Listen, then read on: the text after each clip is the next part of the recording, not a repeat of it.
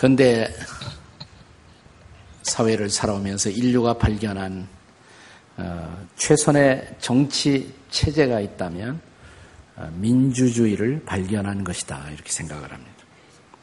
그래서 근대 이후를 살아가는 우리는 민주주의의 원리를 따라 아주 자연스럽게 다수가 선택한 것이 언제나 정답이다라는 생각을 갖게 되었습니다.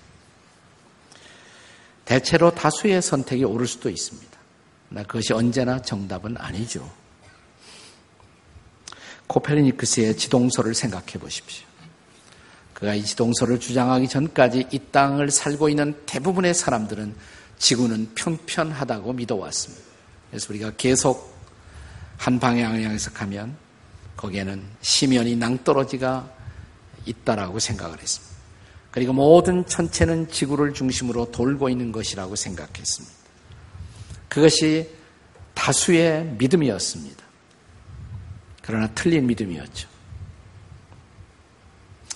이것이 발견되기 전까지 그러나 사람들은 다수의 의견이 무조건 정답이라는 편견 속에서 살아왔던 것입니다.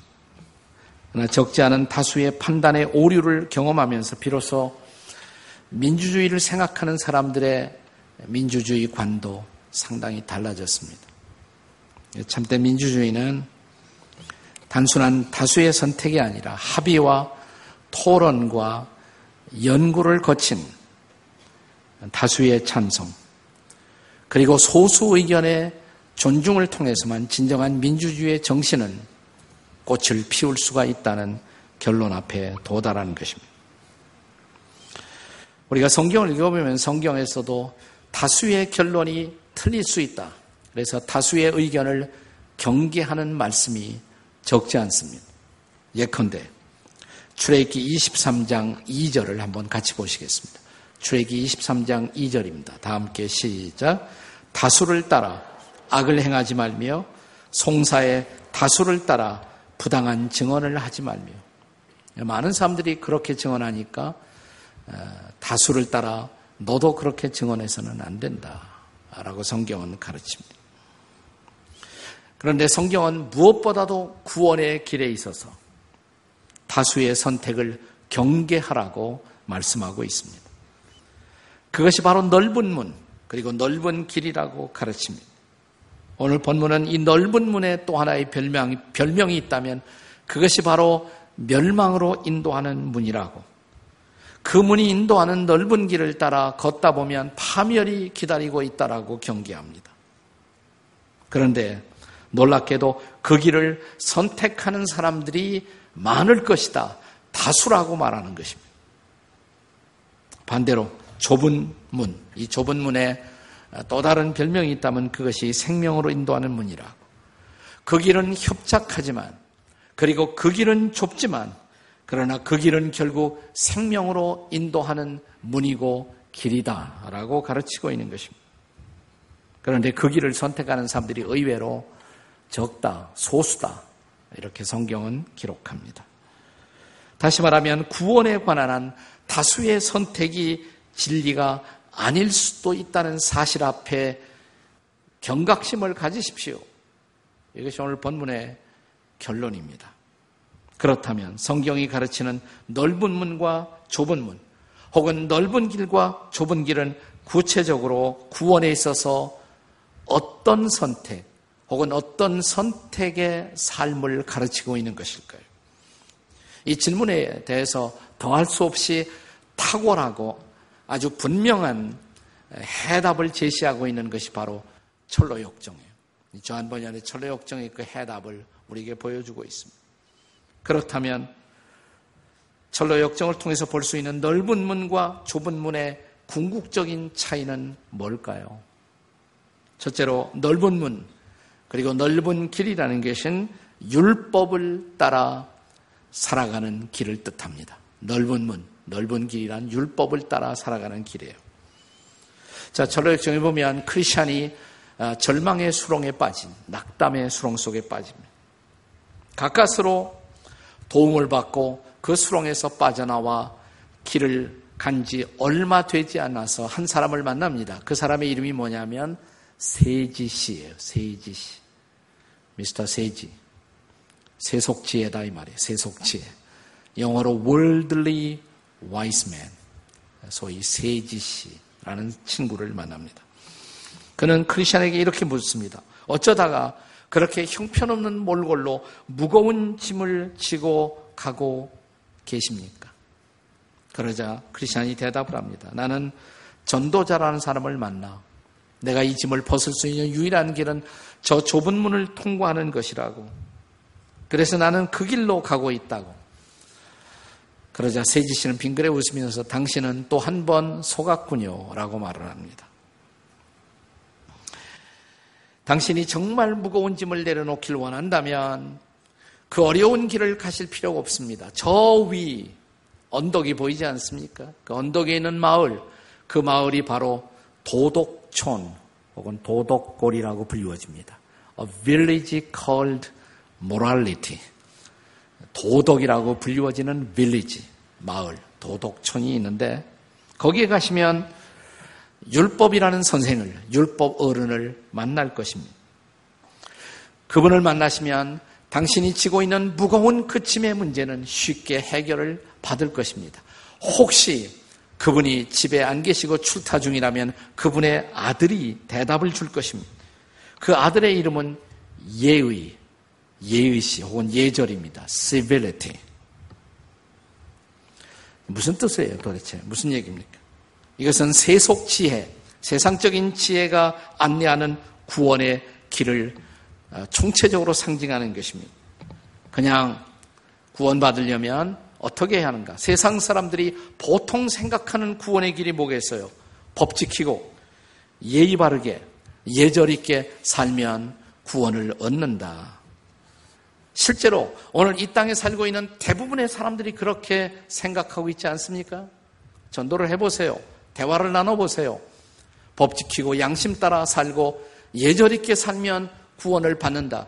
이것이 이 땅에 살고 있는 대부분의 사람들의 견해가 아닐까요? 그런데 성경은 그것이 바로 넓은 문이라고, 그것이 바로 넓은 길이라고, 그것이 바로 멸망으로 인도하는 길이라고 말하는 것입니다. 자, 이제 크리스천이 언덕을 오르다가 세지 씨의 인도를 받고 이제 그 언덕을 도덕골로 가는 언덕을 오릅니다. 갑자기 저 언덕 위에 산이 있는데 그 산으로부터 뇌성과 어, 번개불이 번쩍이기 시작합니다. 그리고 불길이 솟아오르기 시작합니다. 그러자 갑자기 그는 깊은 공포에 사로잡힙니다. 그러자 그가 지고 있던 짐은 더 무거워지고 그는 식은 땀을 흘리고 어쩔 줄 몰라 하게 됩니다. 바로 도덕골 위에 있었던 그 산이 바로 신의 산이에요. 신의 산. 네. 바로 모세가 십계명을 율법을 받았던 산이었던 것입니다. 네. 여러분, 율법의 본질이 뭡니까? 율법의 본질. 율법은 하라, 하지 말아라. 그 계명으로 이루어지는 것이 바로 율법이 아니겠습니까? 우리가 흔히 생각하는 구원이 뭐예요? 하나님이 하라는 거 하고 하지 말라는 거 안 하고 그래서 합격하면 구원받는 것이다. 이것을 또 다르게 사람들은 보통 어떻게 설명합니까? 전도하면 나도 예수 믿지 않지만 양심대로 살려고 애를 씁니다. 성경은 양심이 또한 율법이라고 가르칩니다. 양심은 마음에 쓰여진 율법이다. 이렇게 말합니다. 그래서 로마서에 보시면 이 양심이 우리 속에서 끊임없이 우리를 송사하고 고발한다. 양심이 뭐야? 하라, 하지 말아라. 해도 돼, 안 돼. 양심도 하나의 율법이거든요. 네. 전도하면 양심대로 살지요. 이렇게 말합니다. 양심대로 살면 구원을 받을까요? 네. 그런데 더 깊이 한번 생각해 보십시오. 그렇게 양심껏 살다는 사람에게 다시 반문을 해보시오. 정말 양심대로 살아왔는지. 한번 옆에 사람에게 진지하게 물어보겠습니다. 정말 양심껏 살아오셨습니까? 한번 물어보시라니까. 네, 시작. 정말 양심대로 살아오셨네요. 그렇지 못했다면 어떻게 될 거예요? 양심껏 살지 못했다면 그 양심에 의해서 우리는 정죄 받음을 피할 수가 없습니다. 놀랍게도 그 공포의 땀을 흘리며 신의 산 아래서 어쩔 줄 몰라 하고 있었을 때 다시 전도자가 등장합니다. 그리고 크리스천의 길을 안내하면서 왜 내가 가라는 좁은 길로 가지 않았느냐고 좁은 문으로 가지 않았느냐고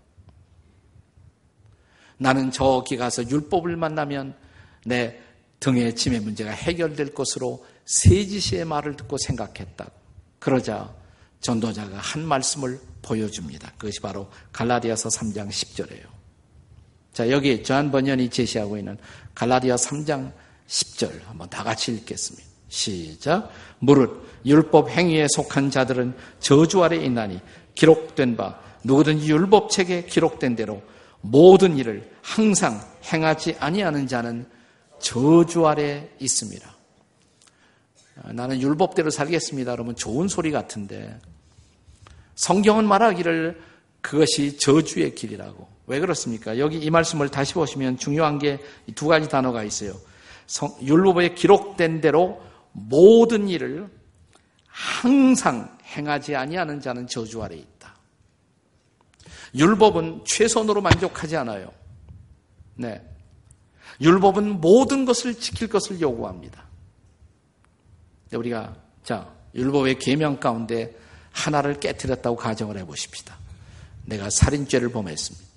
살인죄를 범한 사람이 법정에서 자신을 변호하면서 이렇게 말합니다. 나는 거짓말하지 않았습니다. 나는 거짓 증거하지도 않았습니다. 나는 가늠하지도 않았습니다. 나는 딱 하나 살인만 했을 따름입니다. 나는 무죄입니다. 통합니까? 이런 변론이? 단 하나의 죄도 충분히 죄인이에요. 단 하나의 죄도. 율법은 모든 것을 지킬 것을 요구하는 것이에요. 그리고 율법은 언제나 지킬 것을 요구합니다. 근데 그러면 내가 그 율법을 지키지 못했다. 나는 율법을 지켜야 할 자가 아니라 이미 율법을 깨뜨린 사람이란 말이죠. 그런데 율법으로 구원을 받아요? 나는 양심을 이미 범했습니다. 그런데 양심을 지키는 삶으로 구원을 받습니까? 자, 이 성경의 말씀은 그러므로 아무도 율법을 지켜 하나님 앞에 의롭담을 얻을 수 있는 사람은 없다는 것입니다. 율법은 우리에게 도덕적인 표준을 제시하는 거룩한 원칙이기는 하지만 그 주어진 의도와 다르게 결국은 율법은 우리를 저주한다는 것입니다. 이것이 바로 율법과 복음의 차이예요. 그냥 양심대로 살면 되고 법 지키면 되고 그것이 기독교가 아니다 이 말입니다. 근데 얼마나 많은 사람들이 기독교를 이해하는 수준이 율법을 이해하는 수준에 머물고 있습니까? 그것을 예리하게 이 철로 역정을 통해서 오래전에 벌써 지적을 해 놓은 것입니다. 이런 율법의 속성을 잘 가르치는 최근에 제가 읽은 책 가운데서 아주 좋은 책인데 앤드루 팔리라는 요즘 아주 큰 영향을 끼치는 설교자가 쓴 책 가운데 복음을 더할 것이 없다라는 책이 있습니다. 복음에는 더할 것이 아무것도 없다. 이 책에서 그는 율법의 속성을 만족을 모르는 배우자에 비유하고 있습니다. 여러분 혹시 만족을 모르는 배우자와 살고 계십니까? 어떠십니까? 내 배우자가 만족을 모르는 배우자다. 그는 이런 예를 들고 있습니다. 데이비드와 셀리는 결혼한 지 9년 차가 되는 부부라고. 그런데 데이비드는 셀리라는 자기 아내를 만난 순간부터 야, 사람이 어떻게 이렇게 완벽할 수가 있을까? 나는 완벽한 아내를 만났다. 결혼하고 직후에 얼마 동안 이 완벽한 아내를 만난 황홀함 속에 살아갑니다. 네. 야, 완벽한 아내를 내가 만났구나. 그런데 조금 이제 세월이 지나가면서 완벽주의자 아내는 자기 남편 안에 있는 작업해야 할 결점들을 발견해 나가면서 그 고쳐야 할 리스트를 만들기 시작합니다. 그리고 그를 변화시킬 완벽한 플랜, 계획을 세웁니다. 그리고 날마다 그가 행해야 할 행동 지침을 내립니다. 그럼에도 불구하고 그가 변화의 지짐을 보이지 않자 마침내 경고를 합니다. 이러면 결국 나는 당신과 이혼할 수밖에 없습니다. 자, 일단 아내를 사랑했기 때문에 남편은 최선을 다하려고 애를 씁니다. 그러나 아내의 요구는 끝이 없습니다. 당신은 왜 이렇게 게으르냐고. 당신 수입 이것으로서 우리가 어떻게 생각하는 이상적인 삶을 살 수가 있느냐고. 다른 남자들 보라고. 얼마나 뚜렷한 목표와 목적을 정하고 거기에 도달하는 삶을 살고 있느냐고. 우리는 언제까지 이런 불안한 삶을 살아야 하느냐고. 아내를 만족시키기 위해서 여러 가지 노력을 다 합니다. 이 사람은 본래 그 공사 현장 감독이었는데 아내를 만족시키기 위해서 주말에 잡을 하나 더 얻어요. 네. 그래서 자동차 파는 일까지 해보았습니다. 그렇지만 그것으로도 아내의 끝을 모르는 계속적인 요구를 만족시킬 수는 없었습니다. 그녀 앞에만 서면 언제나 주눅이 들고 그리고 언제나 아내의 기준에 미칠 수 없다는 죄책감이 그를 깊이 사로잡습니다. 그러던 어느 날 나는 더 이상 수준 이하의 당신과 살 수 없다. 아내는 이혼장을 내밀었습니다. 이 얘기를 하면서 그는 율법에 속한 사람의 인생이 그와 같다. 이런 비유로 설명하고 있습니다. 언제 이혼당할지 모르는 불안함, 두려움, 그리고 표준에 미치 못하는 내 삶에 대한 죄책감과 자괴감. 여러분, 예수를 나는 믿지 않지만 양심대로 삽니다. 바로 이 율법에 속한 사람이에요. 그 양심대로 못 살면 어떻게 해요? 내 양심의 그 수준에 미치지 못하면 내 인생은 어떻게 될 것입니까? 나는 율법을 따라 산다고요. 그 율법의 수준에 미치지 못한다면 당신은 어떻게 하겠습니까? 결국 율법에 미치지 못한 양심의 요구대로 살지 못한 내 인생의 구원은 어디에 있을까요? 이것이 바로 율법 혹은 양심 혹은 예절을 따라 거기에서 구원을 추구하는 사람들의 모습인 것입니다. 그래서 이 천로역정의 세속 지혜, 이 세지씨는 결국 이런 라이프 스타일은 우리를 멸망으로 인도할 수밖에 없다. 그것이 바로 넓은 문이고 넓은 길이다. 많은 사람들이 그 길을 가고 있지만 그 길이 정답은 아니다. 라고 말하는 것입니다. 얼마나 탁월한 설명이에요. 그러나 이제 여기 정답이 있습니다. 좁은 문, 좁은 길. 이것은 율법을 따라 사는 길이 아니에요. 그러나 좁은 문, 좁은 길. 이게 바로 믿음을 따라 살아가는 길인 것입니다. 믿음을 따라 살아가는 길. 자, 세지시를 만났다 그랬죠. 크리스찬이. 미혹으로 길을 잃고 이제 당황하는 크리스찬이 다시 한번 정신을 차릴 수 있었던 것은 그 길에 전도자가 출연했다는 것입니다. 내 길을 안대하는 전도자가 있다는 것. 얼마나 커다란 도움인지 몰라. 전도자는 크리스찬이 다시 좁은 문으로 향할 것을 권면하면서 히브리서 10장 38절의 말씀을 선물합니다. 도대체 무슨 말씀일까요? 다 같이 읽겠습니다. 히브리서 10장 38절 시작. 나의 의인은 믿음으로 말미암아 살리라. 또한 뒤로 물러가면 내 마음이 그를 기뻐하지 아니하리라. 다음 절에요. 우리는 뒤로 물러가 멸망할 자가 아니요 오직 영혼을 구원함에 이르는 믿음을 가진 자니라. 그렇습니다. 구원은 율법을 지키는 우리의 행함에 근거한 것이 아니라 하나님께서 선물로 주어지는 구원, 은혜, 그 은혜를 받아들이는 믿음에 의해서 구원은 비로소 이루어진다는 사실입니다. 그렇습니다. 좁은 문, 좁은 길은 이렇게 하나님이 선물로 우리에게 제시하는 놀라운 구원의 길임에도 불구하고 이상하게도 많은 사람은 많은 사람들이 이 문을 놓고 하지 않습니다. 이 길을 걷지 않습니다. 그래서 좁은 문이고 좁은 길인 것입니다. 그러나 크리스천은 전도자의 도움을 받고 격려를 받으면서 다시 좁은 문을 향해서 길을 재촉합니다. 얼마나 걸었을까? 마침내 크리스찬은 좁은 문에 도달하게 됩니다. 그때 그 좁은 문에 마태복음 7장 7절의 말씀이 쓰여 있었어요. 자, 무슨 말씀이죠? 다 같이 읽겠습니다. 시작. 구하라. 그래야면 너에게 주실 것이요. 찾으라. 그러면 찾아낼 것이요. 문을 두드리라. 그러면 너에게 열릴 것이니라. 그래서 문을 두드리고 두드렸겠죠. 그렇습니다. 문을 두드립니다. 네. 두드렸더니 열려요. 네. 문이 양 즉각적으로 열립니다. 여러분, 문을 두드리는 것은 행함이라고 할 수가 없어요. 그것은 하나님의 은혜를 추구하는 하나의 응답에 불과한 것입니다. 누군가가 여러분을 위해서 놀라운 선물을 예비하고 선물을 제공한다고 가정을 하십시다. 선물이 내 것이 되려면 손을 내밀어야 돼요. 손을 내미는 것은 그건 업적이 아니죠. 공로가 아니에요. 그건 행위가 아니에요. 받아들이는, 선물을 받아들이는 하나의 방편이라고 할 수가 있습니다. 문을 두드리는 것, 그것은 하나님의 구원의 선물을 받아들이기 위한 하나의 믿음의 표현, 믿음의 방편이라고 할 수가 있는 것입니다. 에베소서 2장 8절의 말씀이 생각나지 않습니까? 같이 읽겠습니다. 에베소 2장 8절. 다 같이 시작. 너희가 그 은혜에 의하여 믿음으로 말미암아 구원을 받았으니 이것이 너에게서 난 것이 아니요 하나님의 선물이라. 네. 믿으십니까, 여러분? 선물이에요. 우리의 행함에 근거한 것이 아니에요. 네. 전적인 하나님의 선물인 것입니다. 자, 이제 크리스찬이 문을 두드리는 순간 확 열립니다. 그리고 누군가 한 사람이 나옵니다.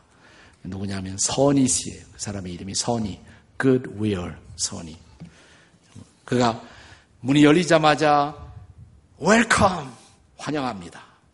그리고 크리스천을 아주 기쁘게 좁은 문 안으로 인도합니다. 그는 이렇게 말합니다. 어떻게 오셨나요? 예, 저는 멸망의 도시를 떠나 시온산으로 가는 길입니다. 그런데 저 같은 죄인도 이곳으로 들어올 수 있나요?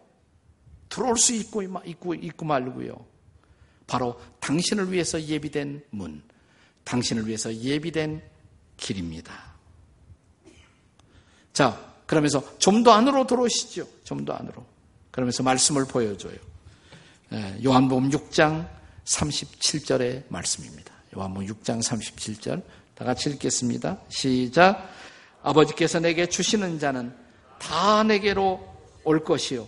내게 오는 자는 내가 결코 내어 쫓지 아니하리라. 내게 오는 자 결코 내어 쫓지 않지만 오는 것은 우리가 와야죠. 오는 것은 우리가 해야 돼요. 네. 선희 씨는 그를 환영하고 그를 받아들이면서 그를 안으로 강하게 끌어들입니다. 아, 왜 이렇게 끌어들이십니까? 그러니까 저기 화살이 날라오고 있지 않습니까? 저 위에 보니까 성이 한, 성이 한 채 있는데 바알세불이라는 이의 성체에서부터 화살이 계속 날라오고 있어요. 그 좁은 문을 향해서. 사람들이 이 문을 통과하지 못하도록 사람들이 이 문으로 들어오는 것을 방해하는 일종의 사탄의 사역을 상징하는 모습이에요. 오래전 유명한 설교가 스폴전은 바로 이 화살을 쏘고 있는 사탄의 역사를 이렇게 해석합니다. 사람들이 구원받지 못하는 가장 커다란 장애물이 뭘까? 그것은 바로 이 문을 통과하면서 크리스찬이 선희 씨에게 물었던 질문, 질문. 나 같은 죄인도 받아주시나요? 죄책감이 우리 안에서 일어나기 시작할 때 과연 하나님은 나 같은 사람도 받아주실까? 많은 사람들이 죄책감 때문에 다시 하나님으로부터 떠나는 사람들이 있다고. 이 죄책감이야말로 우리가 구원받지 못하도록 방해하는 사탄의 강력한 사역이라고 스폴전은 말합니다. 안심하십시오. 바로 주님의 구원은 당신 같은 사람을 위해서 예비된 것입니다. 이제 안심하시고, 안심하시고, 이제 이 앞에 있는 이 좁은 길로 곧장 계속 걸어가십시오. 이 길은 바로 우리의 믿음의 선배들이, 선조들이 닦아놓은 구원의 길인 것입니다. 무슨 의미입니까? 사탄은 끊임없이 크리스찬이 이 좁은 문, 좁은 길로 가는 것을 방해하고 있지만 주께서 우리를 위해서 예비하신 이 놀라운 생명의 길이 이제 우리 앞에 예비되어 있다는 것입니다. 우리가 이 좁은 문을 통과하기만 하면 우리는 구원의 길, 생명의 길, 그리고 영생의 길을 가는 것입니다. 그렇습니다. 지금도 이 두 가지의 선택, 구도자를 위한 두 가지의 선택은 지금도 이 시대에도 사람들 앞에 놓여 있습니다. 두 가지의 문, 넓은 문과 좁은 문. 두 가지의 길, 넓은 길과 좁은 길, 멸망의 길과 생명의 길의 선택이 기다리고 있는 것입니다. 다시 본문 마태복음 7장 13절과 14절의 말씀을 읽어보십시오. 함께 같이 읽겠습니다. 다 같이 시작. 좁은 문으로 들어가라. 멸망으로 인도하는 문은 크고 그 길이 넓어 거리로 들어가는 자가 많고 14절 생명으로 인도하는 문은 좁고 길이 협착하여 찾는 이가 적음이라. 네, 철로 역정의 표현을 빌려 말하자면 네. 바로 세지 씨가 세속지혜가 가르치는 율법의 길 그리고 전도자가 가르치는 믿음의 길 두 개의 길이 우리 앞에 있다는 것입니다. 율법은 우리가 내 노력, 내 행위, 인간의 힘으로 법과 양심을 따라 행하면 구원이 있을지도 모른다는 생각입니다. 그러나 믿음은 하나님께서 이미 이루어 놓으신 그리고 닦아 놓으신 그 길, 그 길을 걷는 것입니다. 그것은 전적인 하나님의 선물입니다. 그리고 그 은혜를 받아들이기만 하면 확실한 구원이 보장되어 있다는 것입니다. 율법은 우리에게 끊임없이 누라고 말합니다. 행하라. 그러나 복음은 은혜는 믿음은 우리에게 done 다 이루었다. 이렇게 말하는 것입니다. 다 이루었다. 네가 해야 할 일은 아무것도 없다고. 복음에 보탤 것은 없다고. 받아들이고 기뻐하면서 이제 주의 인도를 따라 이 길을 걷기만 하면 된다는 것입니다. 율법은 우리를 신의 산으로 인도합니다. 그러나 은혜는 믿음은 우리를 갈보리의 산으로 인도하는 것입니다. 율법에서의 구원은 전적으로 내 행위를 의존하고 있지만 그러나 참된 믿음은 구주이신 예수 그리스도께서 이루어 놓으신 그 사역을 그냥 받아들이는 것입니다. 그리고 누리는 것입니다. 율법은 우리를 구속하지만 은혜는 믿음은 우리에게 자유와 해방을 주는 것입니다.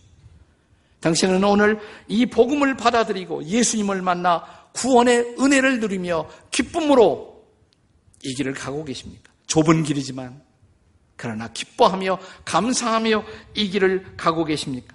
아니면 내 별것 아닌 행위. 그러면서 내 행위가 별것 아니라는 것도 깨닫지 못하고 내 부족하고 그리고 내 위선적인 그 행위로 내가 감히 하나님을 기쁘게 할 수 있다고 착각하면서 율법의 짐을 지고 땀을 흘리며 신의 산으로 가는 그 넓은 길, 소위 도덕과 양심의 길을 따라서 그냥 걷고 있는 사람입니까?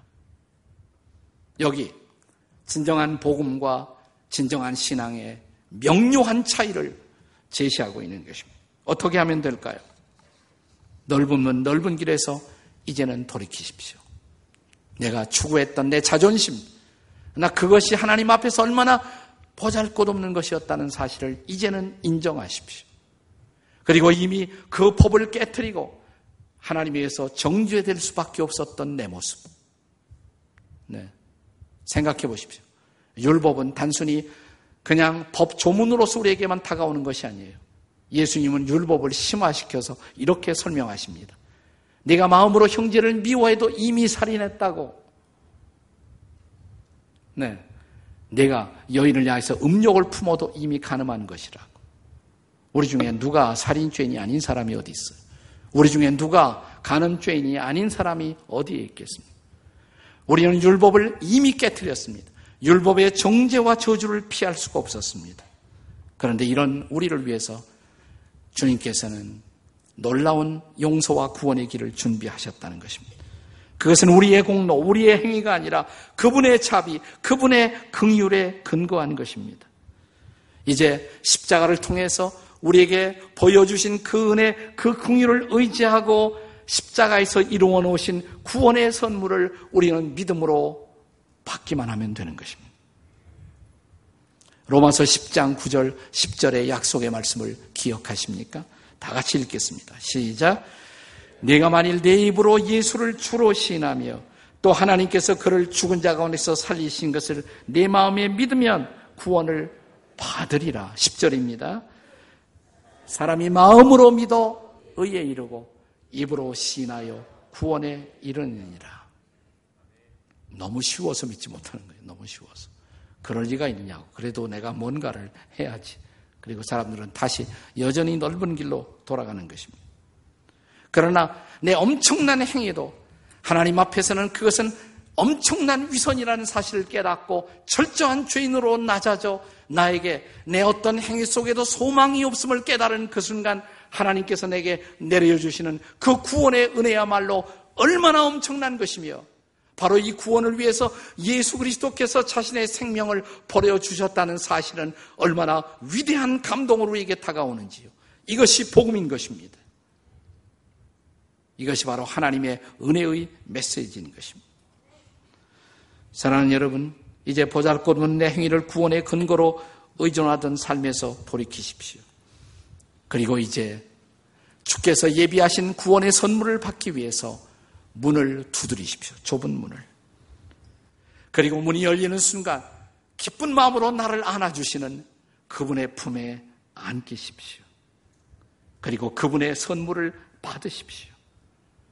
그리고 이제 그분의 인도를 따라 또 그분이 보내주시는 이 구원의 길을 우리가 기쁨으로 걸어갈 수 있도록 이 길이 결코 쉬운 길만은 아니지만 그러나 이 길을 계속 갈 수 있도록 나를 도와주셔서 보내주시는 전도자, 선희 씨, 이런 도움들을 받아보며 기쁨으로 이 길을 걷지 않으시겠습니까?